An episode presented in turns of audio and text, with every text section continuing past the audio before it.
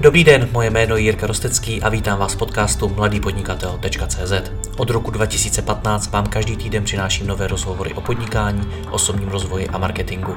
Všechny najdete nejen zde jako audio, ale i jako video na webu www.mladýpodnikatel.cz. Pokračovat v mé tvorbě mohu i díky partnerům. Mezi ně patří i moje oblíbená audiotéka, na které najdete spoustu audioknih s tipy pro vaše podnikání, ale i pro váš marketing a osobní rozvoj. Stačí kouknout na audioteka.cz nebo si stáhnout aplikaci do mobilu. Děkuji vám za váš čas a neváhejte mi napsat na jiry.cz případně na Facebooku. Užijte si poslech.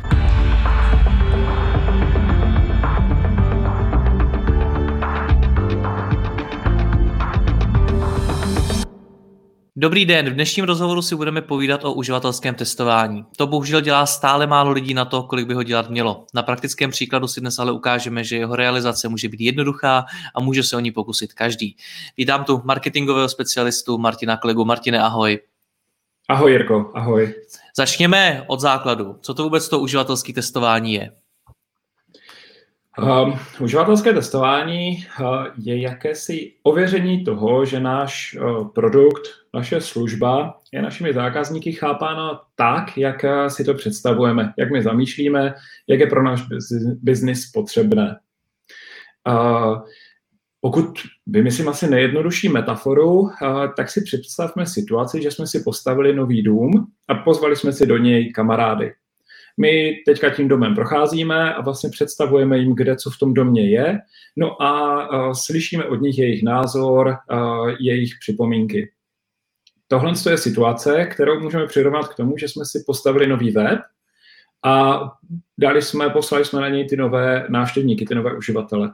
Což samozřejmě za mě už je trošku pozdě, protože tohle, ta první prohlídka, to první testování, by mělo nastat v době ještě fáze návrhu, wireframeu, prototypu, kdykoliv ještě v době, kdy je to na papíře, kdy je to jenom klikací model, prostě co nejdřív, kdy už to má nějakou systematickou, jednotnou myšlenku, když už to má tu konkrétní představu, v ten moment bychom měli jít za uživateli, v ten moment bychom si to měli nechat skritizovat, ohodnotit, měli bychom se podívat, jak to vlastně vidí ti naši zákazníci, ti návštěvníci toho webu, e-shopu, příjemci komunikace, protože u testování se nebavíme zásadně jenom o webu, jo, ale, ale jak to vlastně, jak je to z té pohledu té druhé strany, jak oni to opravdu vnímají a, a jak to na ně působí, jestli je všechno OK. Hmm. Ty už si to teď naznačil, že se nebavíme jenom o webu, nicméně o uživatelském testování se nejčastěji právě mluví v souvislosti s testováním webů. Tak v jakých dalších situacích to dává smysl? Uh, za mě testovat celou komunikaci dává smysl. Uh, teďka mluvíme hlavně třeba o startupech. Jo, jsme startup, vyvíjíme nový produkt, máme nějakou novou službu, přinášíme něco na trhu, nebo jsme nově vznikající společnost a vůbec se nějak zabydlujeme na tom trhu, snažíme se etablovat a potřebujeme začít komunikovat s těmi zákazníky, nemáme ještě to nějak stanovené a, a vlastně máme ten první koncept, začínáme s nějak, nějak hovořit, myslíme si, že máme stanovené nějaké hodnoty, že máme nějaké ty uh, USPčka stanovené, jo, unikátní prodejní argumenty, v čem jsme jedineční, v čem jsme lepší, my to nějak vnímáme jako firma, jako uh, klient a teďka s tím půjdeme na trh, eh, řekneme to klientům a uvidíme, jestli oni to vnímají stejně. Nebo, nebo si řeknou, hele, to je kravina. Jo, tohle nedává smysl. Mně to nedává smysl. Častokrát vám i řeknou, proč to nedává smysl a to je ta nejcennější zpětná vazba, kterou můžete mít. Hmm. Jak jsme na tom tak obecně v Česku s uživatelskými testováními? Testujeme často nebo to podceňujeme? Eh, myslím si, že to velmi podceňujeme. Myslím si, že velmi zásadně to podceňujeme. Naopak, ale ať nejsem jenom negativní, myslím si, že ten trend minimálně v posledním roce, a teď řeknu alespoň v mé sociální bublině, nabírá správný směr. Více se o testování mluví, více se mluví jak o uživatelském testování, tak o vlastně marketingových výzkumech, úplně o tady téhle celé Mm, fázi, kromě té implementace, kromě toho samotného marketingu, výkonnostního, že o tom už jsme se namluvili dost a dost SEO, ale konečně mluvíme o testování, o výzkumech.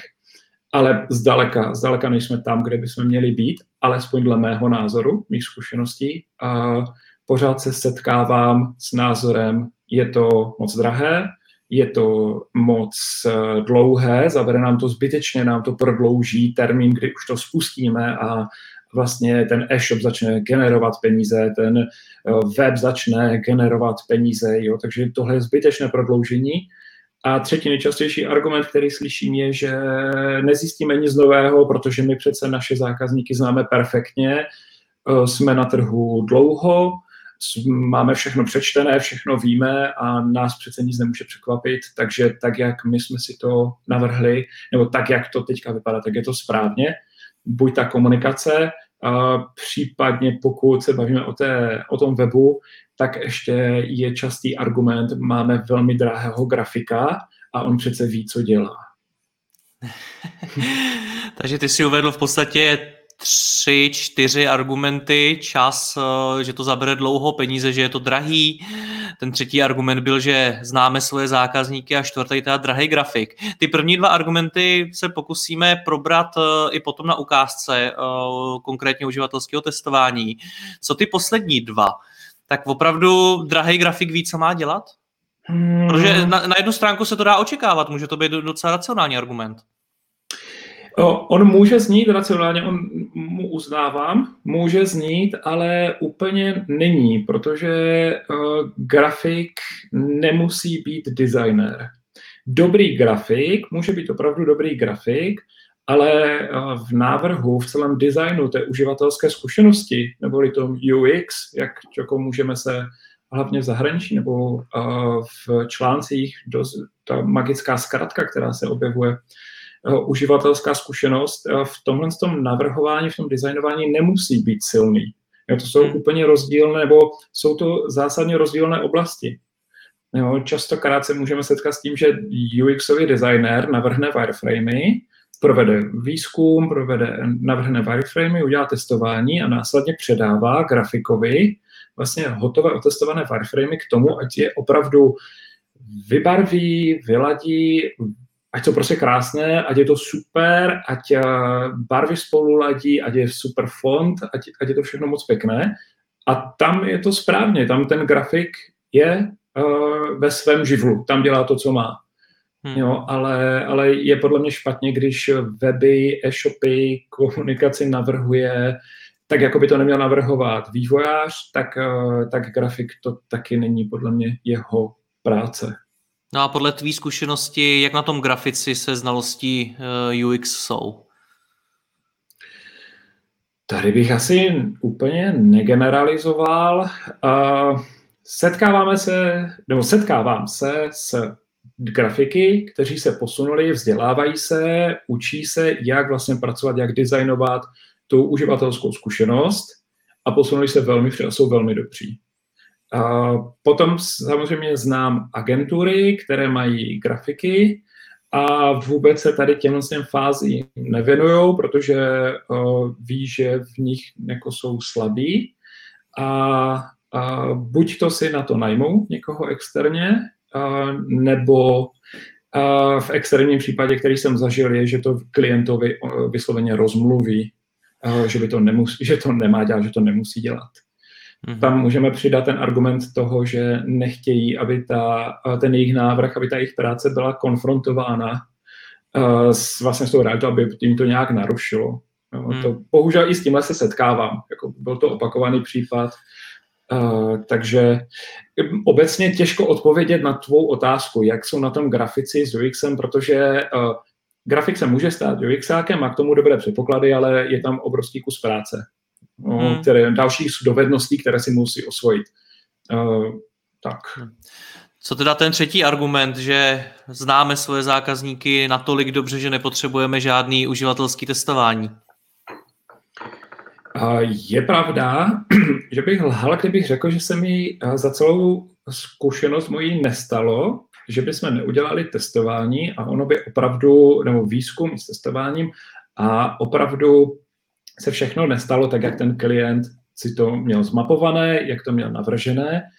A jo, e, stalo se mi přesně jedenkrát, že jsem šel za klientem a řekl jsem, hele, fakt si měl pravdu. jako fakt si měl pravdu, nepřinesl jsem ti úplně moc zásadní objevy, potvrdil jsem věci, které jsme si vymysleli, nebo které si mi předal, a tím pádem pojďme vymyslet, jako co, co teďka dál, ať jako spokojený, protože eh, ano, tenhle klient to vnímal opravdu jako, řekl, dobře, pojďme to udělat, ale pak řekl, vnímám to jako ztrátu času a investici, takže jsem říkal, pojďme najít tím pádem nějaký kompromis, ať, eh, ať to ne, jako nějak eh, dojáme do stavu, kdy ty jsi spokojený, ale znova řeknu, stalo se to jedinkrát. Uh, potkal jsem u většiny firm nastane nějaký aha moment, něco jako wow, tak tohle jsme nečekali, fakt, oni se tam ztrácí, jo, uh, neumí si představit, můžu zmínit uh, poslední testování, které, nebo jedno z posledních, které teďka probíhalo Uptime, uh, technologický startup z Ostravy, uh, vlastně to nástroj na řízení, na řízení procesů, projektů, lidských kapacit ve firmě. No a, a velký silný argument byla umělá inteligence, která to poháněla vzadu, nějaké biologicky inspirované algoritmy. No, na tom se stavila ta komunikace, to si myslím, že bude důležité pro majitele firmy, že chápou, na čem to, proč je to neomylné, co zajistí tomu, že ty úkoly jsou opravdu rozdistribuovány na ty správné lidi, jak šetříme ty porady. No a když jsem provedl první testování, tak, tak jsme nedopadli vůbec dobře. Rozstupovali nám to. Byla to ta nejtěžší fáze, kterou já, když s někým se bavím o testování a někdo se myslel, co je nejdůležitější, tak říkám, během testování buďte potichu, seďte a tiše trpte, když vám to respondenti a testři cupujou ty vaše představy, které se si piplali týdny, měsíce a oni vám to cupujou uh, na patrať, protože vůbec se to nepotkalo, nerezonuje to s jejich představama a s jejich hodnotama, které oni vyhledávají. To znamená, tady jsme slyšeli argumenty, jako mě je úplně jedno, co to pohání, na čem fungujete. Pro mě je důležité, že ti lidi opravdu budou pracovat na správných úkolech. Pro mě je důležité, že mám nějaký nástroj, který já si otevřu a 24 hodin denně, nezávisle na tom, kde se zrovna nacházím, jestli jsem tady v Tajsku nebo na Islandu, tak uvidím, kdo na čem pracuje. Jakém stavu je moje firma, jestli jako ještě žijeme, jestli lidi pracují, jestli dělají, co mají a, a to je pro mě důležité. Takže chci, ať mi to šetří čas, chci, ať mi to dává přehled a vůbec tady ty argumenty o umělé inteligenci mě nezajímají. Hmm. No, takže Tohle to já vnímám docela často u takových těch hodně produktově zaměřených firm, který si myslí dost často, že něco konkrétního, nějaká konkrétní funkce je to největší zlato, to, to, nej, to co nejvíc zaujme ty potenciální třeba uživatele nebo při zákazníky a potom při konfrontaci s tou realitou zjistí, že je to vlastně úplně jinak, že zapomínají na tu reálnou přidanou hodnotu. Je to tak, tohle se stalo i nám. Stali jsme se hodně produktcentrickými, to znamená, hodně se to točilo kolem daného produktu, kolem funkcí toho produktu a zapomněli jsme na hodnoty, které přinášíme. Hmm. Na druhou stránku, uh, uvědomili jste si to. Pojď nám to ukázat. My tady máme vlastně ukázky webu Uptime uh, a toho, jakým způsobem jste ho testovali. Tak, jasně. Teď se přesouváme asi rok dozadu, mm-hmm. plus minus, kdy jsme začali, nebo tři čtvrtě roku, kdy už jsme usilovně několik měsíců pracovali na návrhu webu tehdejšího, že vlastně vycházeli jsme, dávalo se teďka velký redesign, strávali jsme nad tím spoustu času, ať už grafik, tohle teďka, co ukazuju, tak je PDF, ono se nehýbe, jinak samozřejmě mm-hmm. tam mhm. jsou parallax efekty a podobně, to znamená, kodeři se na tom vyřádili. No ale co je důležité, a můžeme se bavit o té komunikaci. O to znamená hlavní claim, vidíme, ovládněte procesy s AI. Jeden z, jeden z prvních uh, jako bodů, který, který byl cupován, protože jsme se potkali s neznalostí vůbec pojmu uh, AI, Artificial Intelligence, umělá inteligence, AI. Přecenili jsme znalost trhu, uh, vrátili nám to velmi rychle, nám to omlátili řekli, nevíme, co to je, nadáváte nám? Dejte svému podnikání správný směr, bylo popsáno jako červená hadra na podnikatele, protože řekli, několikrát se mi vrátilo a velmi silně řekli, Martine, my se známe, takže to testování dokončíme, ale kdyby si byl kdokoliv jiný, tak v tenhle moment končíme. Já jsem říkal, fakt, jako proč? Co, co se děje? A oni, moje podnikání funguje velmi správně. Business frčí, my generujeme peníze, my jdeme vpřed, my jsme na vzestupu, my nemáme žádný pokles. My s podnikáním, s biznisem nemáme problém. My máme problém s řízením firmy. Jo, já mám problém s tím uřídit zaměstnance. Já mám problém s tím, s distribucí úkolů, s eh, rozdělováním úkolů, s hlídáním, že lidi pracují. Ale obchodní stránka věci nám funguje parádně, to znamená, tohle je za mě jako facka mě jako klientovi. On říkal, tohle vysloveně, tahle věta, byť se to teďka tak nezdá, ale ze zpětná vazba z testování byla, že to opravdu bylo až na hranici urážlivosti. Zajímavé. Říkali, tady, jo, jo, i pro mě tohle bylo velmi zajímavé a uh, hlavně oni řekli, v tenhle moment my vidíme, že vaše ego sahá do nebe.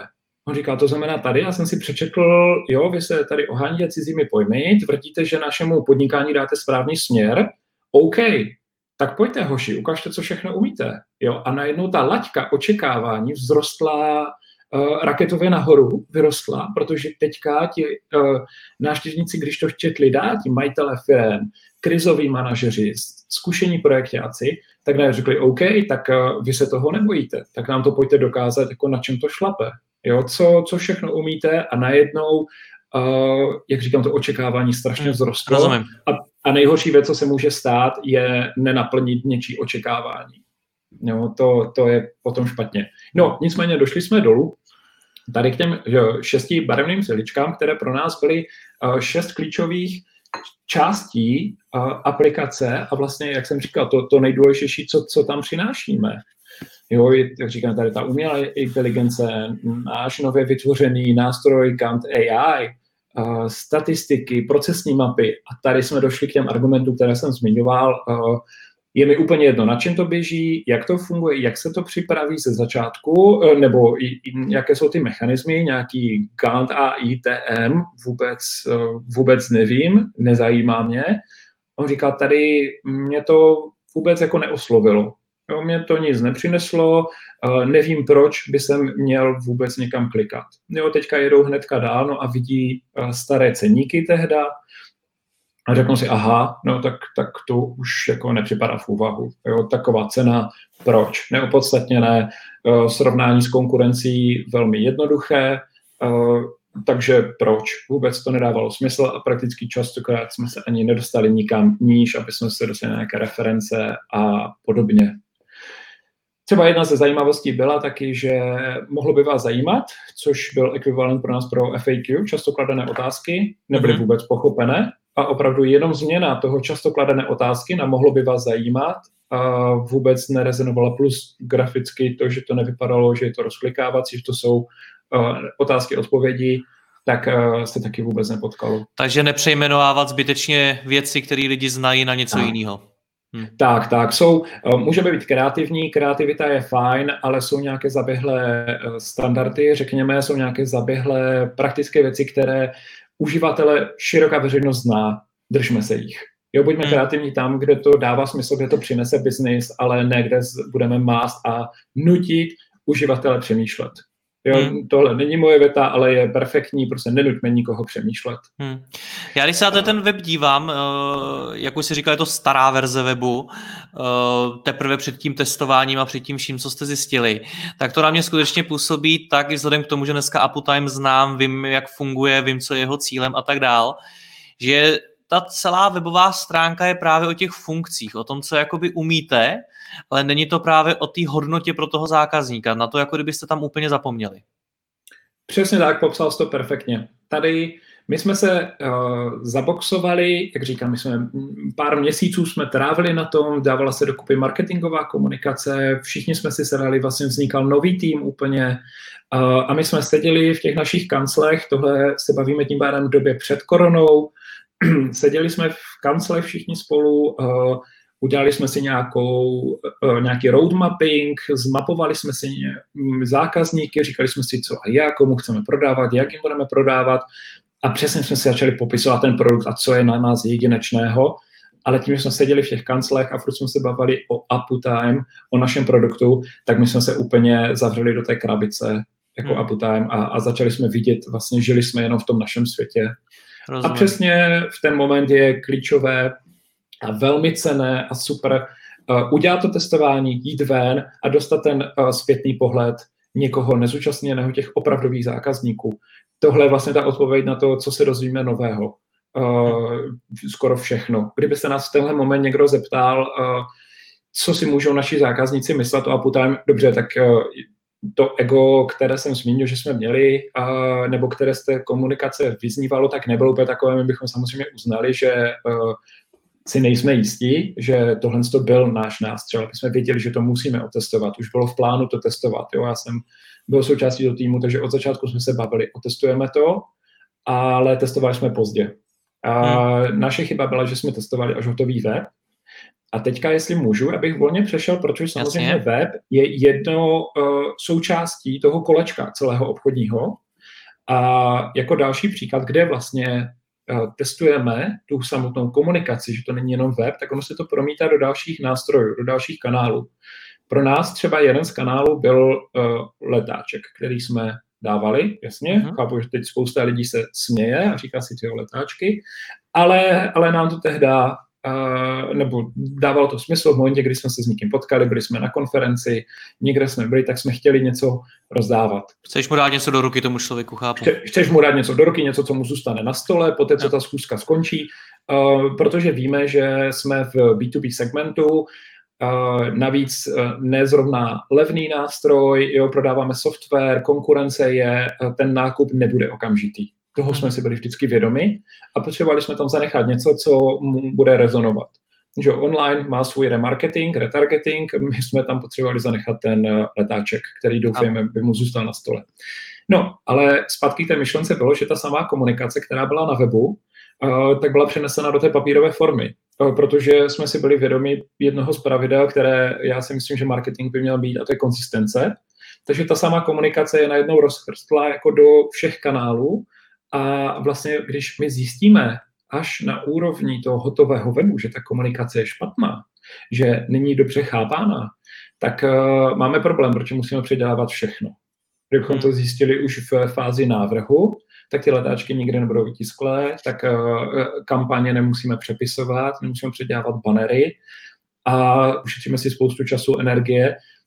Naše výhoda byla, že jsme měli interní tým vývojový uh, hmm. i grafika. Spousta firm tohle nemá, protože to nedává smysl, to znamená, oni mají daleko větší ty náklady stoupají s tím, když či později se ta chyba identifikuje. Mimochodem tady na tom je podle mě zajímavý to, že ty, uh, že, že dost často cítím takovou tendenci začít to uživatelské testování od toho webu, ale ono možná, že kdybyste první udělali ten letáček, blbej leták a otestovali první ten leták, co třeba lidi říkají na tu komunikaci na něm, tak z toho pro vás vypadne strašně moc zpětný vazby i pro ten web potom. Je to tak, je to tak. Tím, že ta komunikace by měla být konzistentní, měla být tím barem jednotná napříč těmi kanály, tak je úplně jedno, co otestujeme jako první, pokud testujeme komunikaci.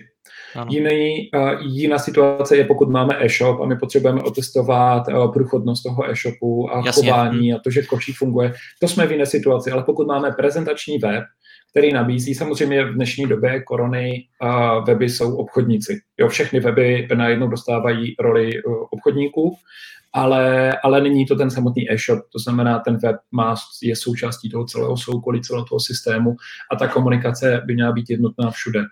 Jo, my můžeme oslovovat různé cílové skupiny uh, s různými argumenty, ale vždycky ty hodnoty, které přinášíme, to základní prezentace by měla být konzistentní a jednotná napříč hmm. všemi kanály.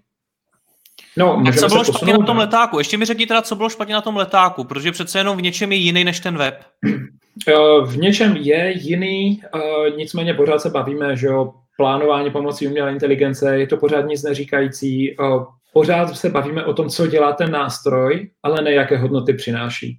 Mm-hmm. To je to základní. Pořád tady nevidíme žádné hodnoty. Jo, nevidíme, co, co těm lidem ušetří, co jim přinese, proč by měli přejít na jiný nástroj. Jo, protože s tím se váže spousta problémů, jo, přejít na nový nástroj, přetáhnout data, zaučit se, začít ho používat. Proč? Proč by to měli udělat? Co jim to přinese? Hmm. Takže jsme uh, posunuli, jasně, to je druhá strana toho letáčku. Jo, report, pořád vidíme, tady to můžeme asi posunout, protože uh, pořád jsme u toho popisu produktu, nejsme u, nejsme u, u, u hodnot. Posunuli jsme se dál v komunikaci, kompletně jsme ji překopali, lehce jsme upravili strukturu webu, ale jenom lehce. Uh, hlavní, co dostalo uh, nový kabát, tak byla ta komunikace. To znamená, jak vidíte, tady už se nebavíme o obdávání nějakého správného směru, přesně žádné AI, žádná umělá inteligence, žádné dávání správného směru podnikání, zjednodušte řízení své firmy. Jo, podařilo, zjistili jsme, že lidé si lehce umí představit uh, užívání uptime, když jim to připodobníme k navigaci. Mm-hmm. Tehdy, to znamená, uh, používali jsme navigace pro řízení procesu a najednou, jo, tady když byl Gent AI, umělá inteligence, pokročilé reporty, tak najednou vidíme ty přínosy. Mějte přehled o všech činnostech. Zbavte se zbytečných porad. Odbourejte starosti s přidělováním úkolů. Získejte časovou sporu pro celý tým. To jsou přínosy, které nám prakticky během toho uživatelského testování ti majitelé firm, tím interim manažeři, uh, projektaci, kteří nám to sami diktovali, Oni říkali, hele, já tenhle nástroj používám proto, já hodně očekávám toto a toto. Jo, takže když uh, při tom testování máme uši otevřené a opravdu posloucháme a nemluvíme, o to víc posloucháme, tak ti lidi tu komunikaci si prakticky sami navrhnou. Jo, hmm. každý, každý přidá trošku, ale tohle z toho, potom zešlo z toho, že tohle je komunikace, která už jim rezonuje, která jim dává smysl, kterou chápou, jsou schopni ji uchopit, představit si, že ten přínos má a vzbudí to ten zájem. Mm-hmm. Jo, když poté vlastně uh, velká výtka byla na původním webu, vůbec nebylo nikde ukázáno, jak vlastně ta aplikace vypadá, vypadá uvnitř. Přece nechcete, ať se registruju, když ani nevím jako do čeho, co a jak. Jo, takže hnedka tady, kde na původním webu byl ceník, tak přibylo uh, pěkné instruktážní video o Uptime, jak funguje naplněné uh, aplikace ve firmě, jak to šetří čas, jak to automaticky přeskládává ty úkoly. Jo? Rychlé biznisové video, které ukáže ty přínosy a uvidí lidi, jak ta aplikace opravdu vypadá. Uh, perfektní, co jsme zavedli, byly webináře. Jo, samozřejmě tematické webináře, to znamená pro nás důležité. Uh, říkám, struktura dostala lehký nový kabátek taky, ale přišly případové studie, to znamená aplikace na konkrétních našich zákaznicích, jak jim Uptime ukazuje. Jo, a vidíme už to přeskladání těch priorit, ten ceník tu prostě teď nikde není, protože my první chceme říct, co vám můžeme přinést, co Uptime umí, uh, co, co opravdu dovede a až potom budeme řešit za kolik. Mm-hmm. Jo, ten ceník tam samozřejmě je, on je schovaný v menu, jak říkám, tohle PDF a můžete si ověřit, aktuální web vypadá opravdu takto. Už se samozřejmě pokračuje dál. Uh, Uptime se posouvá, už uh, vím, že se připravují zase kluci nový web, uh, kluci a holky samozřejmě, připravuje se nový web. Uh, pokročili s tím zase dál, mají novou komunikaci, to znamená, to už, uživatelské testování není jednorázová aktivita, která by měla, teďka otestujeme, nějak to dopadne, ideálně dobře a je hotovku. A máme vlastně vystaráno. Uděláme si v checkboxu fajfku, ale testovat by se mělo pravidelně, průběžně. Hmm. Uh, jak se vám tohle povedlo do firmy zavést, že jste začali testovat, že to testování se stalo jakým, jakousi součástí celého procesu tvorby komunikace v Uptime? Uh, já jsem do Uptime přišel vlastně jako externí uh, už tenka freelancer, který s testováním, s marketingovými výzkumy a s celým vlastně navrhováním těch konceptů měl zkušenost. To znamená, tohle byla jedna z věcí, kterou já jsem do Uptime chtěl přinést, tou mojí spolupráci. Uh, věřím, že tohle to tam po mně teďka zůstalo. Uh, že to zůstalo, že, že si jsou vědomi toho přínosu o test toho, co vlastně ta zpětná vazba může nám říct, co může přinést firmě, jaké hodnoty umí vlastně ukázat, co, co je ta síla těch informací, které to dodává té zpětné vazby. Uh, nejsem si jistý, co uh, jako neskuše, kdybych neměl ty své zkušenosti a kdybychom my si tam seděli tak by nám trvalo asi podstatně déle a bylo by to finančně, energeticky, po všech stránkách by to bylo náročnější tu zpětnou vazbu dostat. Bolelo by to podstatně víc, protože bychom to dostávali po kouscích, náznaky, museli bychom přijít to uvědomění, by přišlo asi podstatně později, protože v momentě, kdy se těch lidí nezeptáte napřímo, než jim prosím vás, sedneme si tady na chvilku, tady máme pár úkolů, zkuste mi odpovědět na tyhle otázky, po té, co se podíváte na web, tak uh, bychom to dostávali přes obchodníky zpětně, tu vazbu, přes nějaké ty webináře, možná by nám někdo zanechal nějaké náznaky, potom by nám došlo, aha, OK, tak máme to prostě špatně. Jo, ale takhle to byla otázka dvou týdnů, týdne, dvou a, a bylo to prostě naservírováno a viděli jsme, OK, víme, že je to hodně špatně, pojďme to dělat jinak. Jo, pojďme to, víme ty nové noty, protože ti lidi, jak říkám si to častokrát, se vás sami navedou na tu správnou cestu, takže máme novou cestu, uh, sedáme, píšeme nové texty, tvoříme nové stránky, měníme strukturu a vyvíjí se to, že jdeme to prostě dopředu. Já jsem se na to ptal, jak to, jak, jak to můžu já udělat ve své firmě, protože mně přijde, že uživatelské testování se furt ve většině firmách, které ho vůbec dělají, považuje za nějakou mimořádnou událost. Za něco, co teď budeme chvíli dělat, něco nám z toho vypadne a pak máme očkrtnuto a uživatelské testování je pryč. Přitom ty říkáš, že to nikdy nekončí. To znamená, že my bychom měli umět to uživatelské testování dát skutečně do těch procesů tvorby v té firmě a to mě zajímá, jak se dělá.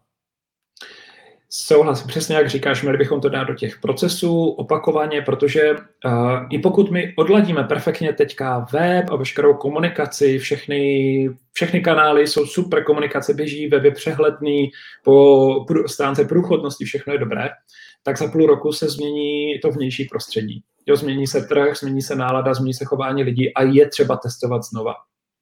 Ideálně, jak tohle uh, jsou dvě podle mě cesty, jak by se to testování mělo zavést do firmy. Eh, buď to, to půjde přes hlavu firmy, to znamená přes majitele, který si tohle uvědomí, který se o tom něco načte, bude trochu zběhlý také v marketingu, to znamená v nějaké uživatelské zkušenosti, to UX, eh, a bude tlačit do toho, aby, aby se tohle dělalo.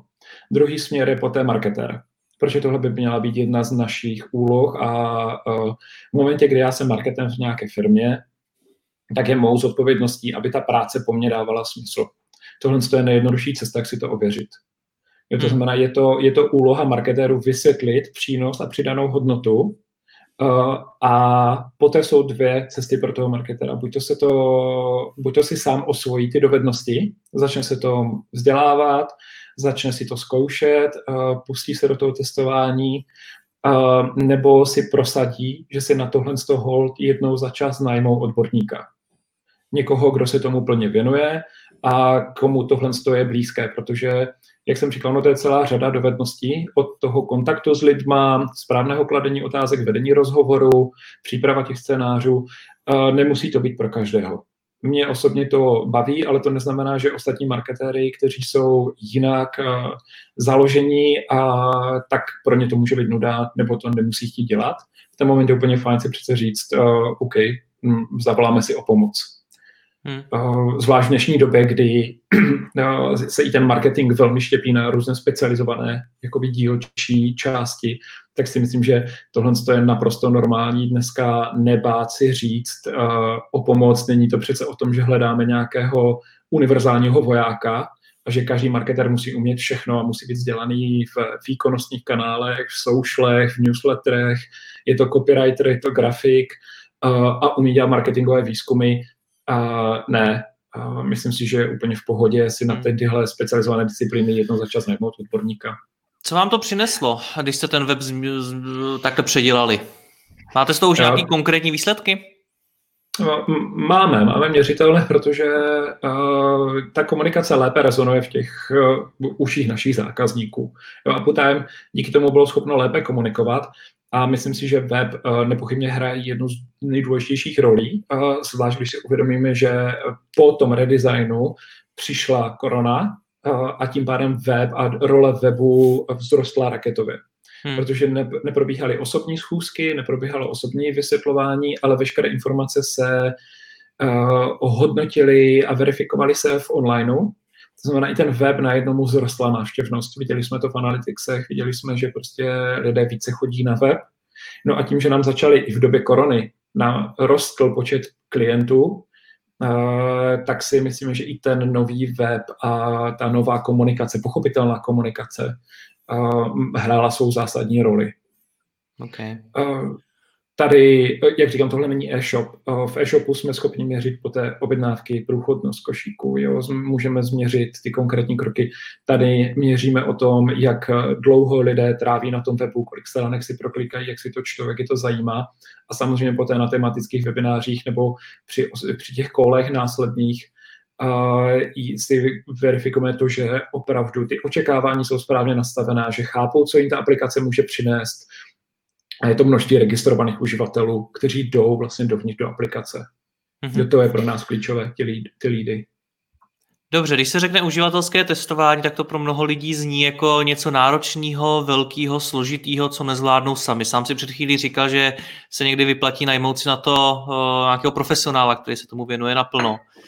Tak co to vůbec uživatelské testování, když se budeme bavit primárně o webech, tak co to uživatelské testování webu je, jak se ho můžu udělat? Uh, tak, já bych ještě uvedl úplně na pravou míru to, tu potřebu toho profesionála. Podle mě uh, super je šáhnout si po člověku, který to dělá pravidelně na začátku. To znamená, jsem uh, tabula rasa, nikdy jsem u žádného uživatelského testování nebyl, moc o tom nevím, něco jsem si přečetl, zbudilo to ve mně zájem, chci to udělat. Uh, můj marketák, buď jsem marketák, nebo jsem majitel firmy, uh, nemám s ním úplně praktické zkušenosti, ale cítím tam tu potřebu, cítím tu přidanou hodnotu. To znamená, je za mě super uh, oslovit někoho, kdo s tím má zkušenosti, kdo to dělá uh, a nechat si od něho poradit, vyvarovat se takovým těm začátečnickým chybám. To porazení může být buď to jo, forma konzultace, může jít na nějaký workshop, na nějaký seminář, na nějaké školení, nebo se můžeme domluvit, že to první testování provedeme společně, s tím, že od začátku je jasné, že já se to chci naučit, a to znamená tvá role jako zkuše, ty zkušený jako uživat, ty zkušený testre, který už má ty uh, testování za sebou, ty jsi takový můj supervizor.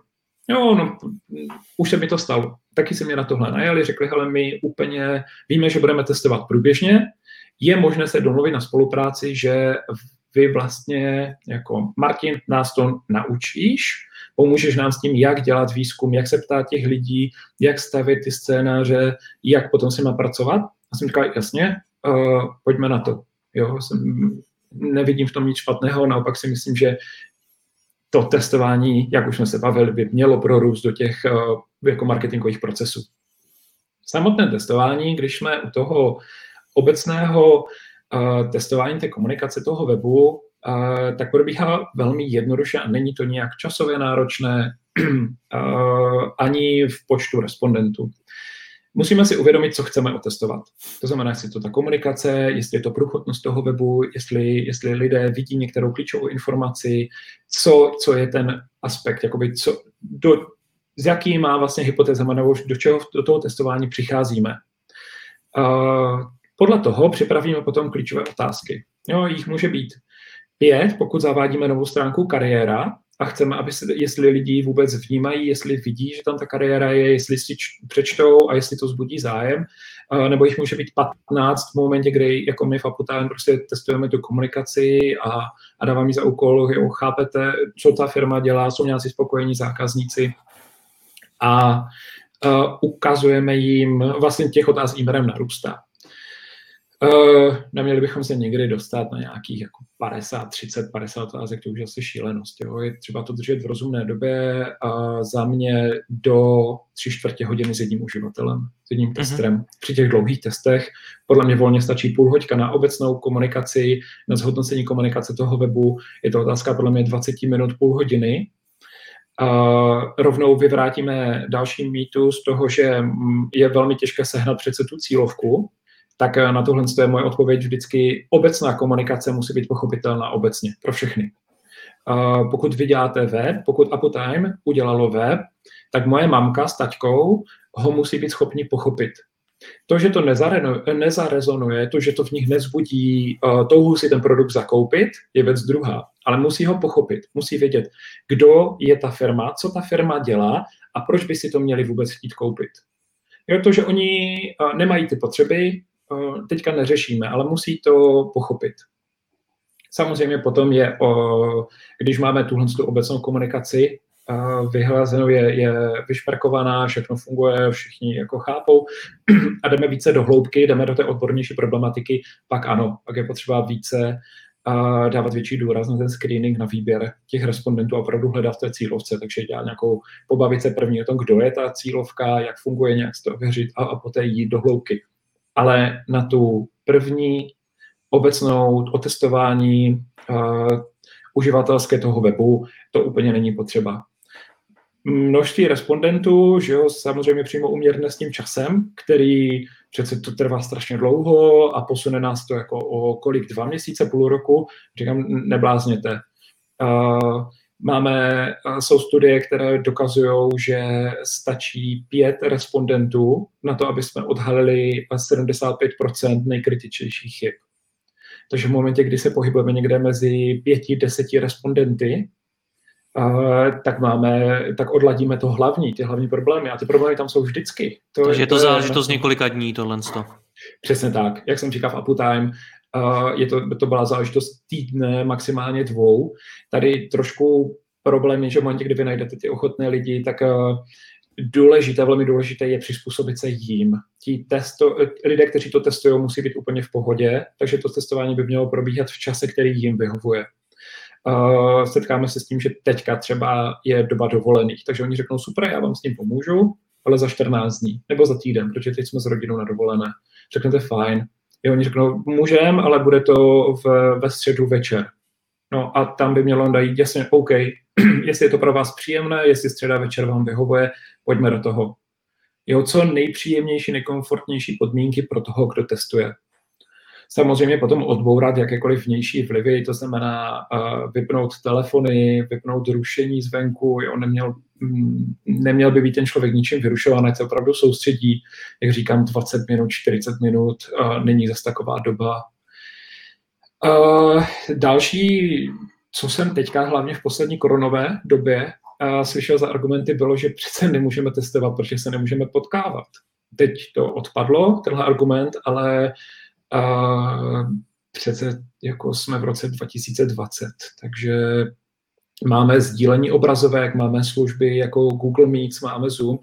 My si teďka spolu voláme, ty sedíš v Praze, já sedím v Ostravě a normálně se spolu jsme schopni bavit, já jsem ti byl schopný nazdílet moji obrazovku, ukázat uh, dokumenty a přesně takhle funguje to testování. To znamená, připravím si, domluvím si daný čas, který vyhovuje uh, testujícímu, pošlu mu odkaz na web, eh, mám připravené otázky, ty mu taky pošlu, zapnu nahrávání obrazovky, nahrávám si zvuk, mám připraveno něco, kde si dělám poznámky, jsem potichu a poslouchám, jak on prochází, plní ty úkoly, komentuje to ideálně, nebo mi k tomu dává nějaké připomínky, já mu nějak neradím, nějak ho nenavádím, nechávám ho, ať si tím testováním projde, ať, ať opravdu mi to rozcupuje. Jo, když má nějaký problém, tak já potřebuji vědět, že tam je ten problém. Pokud já tomu člověku napovím, klikni na to tlačítko, když ho máš přímo před sebou, klikni na to, tak jasně, že ho na to klikne. Ale v těch dalších stovkách, tisíců případů, tam nikdo za ní nebude řvát a nebude mu říkat klikni na to. Pokud to tlačítko nevidí, tak je chyba na straně vašeho webu, není chyba na straně respondenta. Jo, není chyba na straně toho testujícího, takže já musím pěkně sedět, a tak jako v Uptime prostě trpět, když lidi říkají, aha, umělá inteligence, to bude nějaké strojové čtení, takže vy budete překládat jako texty, budete vykopírovávat texty z, z obrázku, to je super a určitě tam je cloudové řešení a úplně se sami odvedli do oblasti, kde vy vůbec nejsme. A já jsem měl v hlavě, mi řval ten Martin, říkal jsem mu, pro boha, to tam nikde není napsané, kde, kde na to chodíte? Kde máte ty spojitosti, kde vidíte spojitost mezi umělou inteligencí a cloudem. To tam vůbec není, no, ale když se to prostě zopakovalo několikrát, tak jsem říkal, OK, uh, není chyba v nás. Není chyba v tom, že ti lidi jsou nevzděláni, nebo samozřejmě ano, jakoby nevědomost, ale, ale my nemůžeme edukovat na jednou celý trh a takhle jako přenést perfektní povědomí o všem, co my považujeme za uh, už jako standardní povědomí, protože v tom prostě rok žijeme a, a víme, ne. Potichu trpět, uh, napsat si poznámky, udělat k tomu spoustu vykřičníků a potom nakonec poděkovat, vysvětlit, jak to bylo, můžeme potom, když to testování skončí, tak mu můžeme říct, OK, díky moc. Uh, můžu se jenom zeptat, jak jsi prosím tě přišel na to, nebo jak jste přišla, přišel na to, že umělá inteligence je vázána z tohle oblasti, vysvětlete mi to, prosím vás. Jo, a doptáme se na ty věci, ale až je konec. Pokud on nesplní některý úkol, který po něm chceme, najdi kariérní stránku, jak jsem zmiňoval, tak uh, necháme ho chvilku, ať hledá. V momentě, kdy to nenajdeme, tak řekneme díky moc, uh, klidně jděte na další úkol. Jo, netrap, jako v pohodě, nemůžete to najít, uh, díky moc, pro nás je to důležité. Uh, důležité, aby ten testující neměl žádný stres, uh, žádné obavy, to znamená, on nemůže udělat nic špatně. To je třeba mu na začátku vysvětlit. Je třeba mu říct, vy jste tady, protože jste hodný a přišel jste nám pomoct, nebo jste hodná, přišla jste nám pomoct uh, a cokoliv uděláte, tak je pro nás cenou zpětnou vazbou. Pokud něco nesplníte z těch úkolů, je to zpětná vazba pro nás, že my jsme to nadizajnovali špatně. Není to o tom, že by to ukázalo na vás, že jste hloupý, hloupá, neskušený, neskušená, něco nevíte. Tohle to teď není problém. Jo, naopak je to cená vazba pro nás jako zadavatele testování. Takže kolik jste těch lidí eh, dohromady měli nakonec? Já jsem uh, nakonec testoval asi s 15 lidma v každé iteraci, to znamená po prvním testování bylo to kolem 15 lidí a znova to bylo kolem 16 eh, lidí v tom druhém. Hmm. Uh, bylo kde, to kde jste je vzali? V téhle případě já jsem trochu prošel to samotné pravidlo, že můžeme testovat s kýmkoliv uh, a šel jsem rovnou, protože tady mám známe, mám kamarády právě mezi majiteli firm, to znamená, eh, chtěl jsem, ať je to co nejrychlejší, takže jsem je osobně požádal o pomoc. Eh, našel tím pádem přes eh, LinkedIn, přes sociální sítě, vždycky jsem mi napsal prostě ahoj Lukáši, prosím tě, mám tady web od produktu, od služby, která by tě mohla zajímat, si teoretický cílová skupina, Uh, pok- najdeš si prosím tě půl hodiny, můžeme to projít spolu, rád bych přišel tvoji zpětnou vazbu, moc by mi to pomohlo. Uh, a většinou odpověď byla, jo, jasně, ale tenhle týden to nestihneme, nechme to na příští týden, klidně hned z pondělí, nebo jasně, uděláme to zítra, uh, pokud je půl hodinky v pohodě. Takže tady v téhle konkrétním případě se mi povedlo to velmi rychle nazbírat publikum právě díky svým osobním známým, případně díky známým kolegů. V jiných firmách to děláme tak, že buď to vždycky máme nějaké známé, buď to jsou lidé, ne, nebo jak říkám, pokud se jedná o obecné testování, tak to můžeme testovat kdekoliv s kýmkoliv.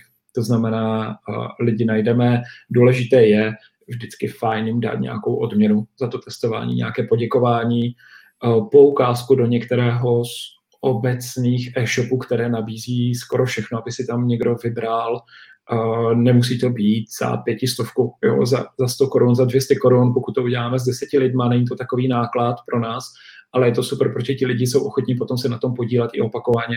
Hmm. Uh, takže to znamená, výběr těch respondentů je vždycky klient od klienta, co je to za oblast, jaké je zadání toho testování uh, a, a kde ty lidi najdeme. Samozřejmě v krajním případě jsou možné, jsou firmy nebo jsou služby online, které mají právě ty půly respondentské a je možné si ty respondenty a přístup k ním zakoupit. To mě zajímá, co by si teda doporučil za nástroje? Na čem jste to dělali vy? Třeba to Uptime, pochopil jsem, že jste to dělali i v průběhu té korony, takže jste to dělali na dálku. Dělali jsme to na dálku a nevyužili jsme žádný placený půl. Dělali jsme to, jak říkám, po našich známých a využil jsem Zoom a Google Meets mm-hmm. a sdílení obrazovky.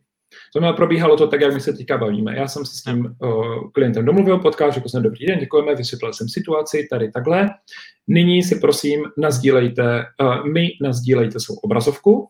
Jak jsem viděl, že má nazdílenou obrazovku, otevřel si prohlížeč, já jsem mu potkal, od, poslal odkaz na web a poté jsem mu poslal uh, dokument s otázkama nebo do chatu jsem mu poslal konkrétně znění všech těch úkolů, které jsem po něm chtěl.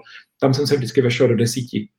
A v ten moment jsem si začal jenom dělat poznámky a vlastně spustilo se to testování, to znamená, daný člověk procházel ten web a mluvil, komentoval, plnil ty úkoly. Jasně. My se tady v tom rozhovoru bavíme o nějakém úplně, řekněme, tom nejzákladnějším uživatelském testování, který ale může výrazně pomoct a posunout tu komunikaci eh, k mnohem vyšší kvalitě co dál? Je, je, je ještě něco nad tím? Doporučil by si vůbec jako jít, jít do něčeho ještě mnohem sofistikovanějšího, protože já vím, že weby se testují mnoha různými způsoby, jsou na to i docela náročný nástroje, náročný uh, způsoby, jak to dělat. Doporučil bys to? Nebo stačí takhle základ? Uh, takhle. Uh, základ je prostě základ. V momentě, kdy neprojdeme přes tenhle základ, tak nemá podle mě smysl jít dál a řešit uh, eye tracking, monitorování čoček, přesně ty pokročilé metody, které zmiňuješ, uh, jsou, jsou laboratorní testování, fokus grupy, hloubkové dotazníky, těch metod je strašná spousta. Uh, ne všechny jsou vhodné pro, pro všechny klienty, pro všechny situace, ale jak jsi to sám řekl několika, tohle je základ. A než přes tohle projdeme, než bude pochopitelný ten web, než bude průchodnost jasná, než budeme mít uh, otestované, jak po technické stránce, tak po té komunikační stránce, že všechno klape, tak podle mě nemá smysl jít dál. Ty základy musí být pevné, aby to na nich stálo. Okay. Dobře, pojďme na závěr dát nějaký akční kroky. Já předpokládám, že většina lidí, co nás budou poslouchat, tak už nějaký web mají, třeba momentálně nejsou v procesu přípravy nového webu, ale už jim něco běží. Tak uh, a mají teď po tom, co tě tady poslouchali, chuť zjistit, uh, co na to říkají ti uživatelé konkrétně a nějakým způsobem to otestovat. Tak eh, co teda můžou teď udělat? Co je to první, co můžou začít dělat? Tak, eh, co můžeme udělat první? Eh, podívejte se sami na ten web, zjistěte si a podívejte se bokem, co jsou vaše USPčka, co jsou ty argumenty, co jsou ty hodnoty, které chcete předat, co chcete sdělit, co ti lidé na tom webu, e-shopu, v té aplikaci, cokoliv, co, co tam mají udělat sepište si tyto úkoly, vždycky je dobré si to dát dokupy a udělejme z toho konkrétní velmi jednoduché kroky. To znamená, co je produktem tato firma, co tato firma nabízí, proč by to někdo měl chtít, jak to obohatí, co už nějací spokojení zákazníci, nabírá tato firma nové klienty, můžu se někde podívat na tento produkt, na tu službu v praxi. Takovéto konkrétní kroky, a úplně první věc, co může být, zajděte si za některým z vašich kolegů, který vůbec nemá s tím webem nic společného, paní účetní třeba. A, a dejte jí to a nechte, ať si to tím projde. Jo, tohle je interní, vlastně stojí vás to jenom váš čas, nestojí to moc peníze a dostanete první zpětnou vazbu od někoho nezau, nezúčastněného, uh, ale samozřejmě se bavíme o tom, že je to ve vaší firmě, to znamená, ten člověk už zná tu vaši firmu, na některé věci bude umět lépe odpovědět. Pokud to chcete mezít o kousek seriózněji, je trochu vážněji, tak buď to se přesně s, s marketákem, nebo sejdete se lidi uh, dá a začnete řešit, jak to tím pádem udělat uh, ideálně, jestli si zajít na nějaké školení, jestli si zaplatit uh, nějaké konzultace s někým zkušenějším. A přesně ale takhle půjdete postupovat. To znamená, dáte si dokupit to, co chcete zjistit, co vás zajímá, jaké jsou ty konkrétní kroky, jak najdeme ty uživatele, koho se vlastně ptáme, uh, jestli je to ten obecný nebo už jako jdeme do hloubky a, uh, a spustí se to. Tady není moc na co čekat, protože není moc co pokazit v tom testování. Vy můžete udělat, jediné nejhorší, co se může stát, uh, co mě teď napadlo, uh, že s, nějak jako pokazíte to samotné testování, budete ty lidi navádět a ovlivníte ten výstup. Uh, maximálně se stane, že řeknete, že vlastně všichni to chápou, což není pravda, ale nemůžete udělat nic s tím, že uh, to byste vysloveně museli porušit to pravidlo, které jsem říkal a zasahovat do toho samotného testování tím naváděním. Jinak není moc to zkazit. To znamená nebát se toho, uh, není to ani finančně, nemusí to být finančně nákladné. Samozřejmě, když to celé předáte uh, externí agentuře, tak to může stát uh, docela dost peněz, ale není to úplně potřeba, zvlášť tady to základní, než se dostaneme k těm sofistikovaným pokročilým testováním, tak tady na té základní úrovni to nemusí být nijak časově náročné, finančně náročné, a buď to stačí leh, jako rychlá konzultace, nebo to první testování s někým zkušeným, anebo si prostě váš marketák zrovna má ten prostor a řekne, hele, mě to zajímá, já už si o tom čtu, já už na to koukám, na nějaké zahraniční videa, já jsem si o tom přečetl knížky, já bych si to rád vyzkoušel sám. No tak směle do toho. Pojďme uh, ptát se, zkoušet. I ten cit pro to dotazování přichází s těma zkušenostmi. Takže Martine, nebát se toho. Já ti moc děkuju za rozhovor, měj se krásně, ahoj. Jirko, díky moc, taky, měj se, ahoj.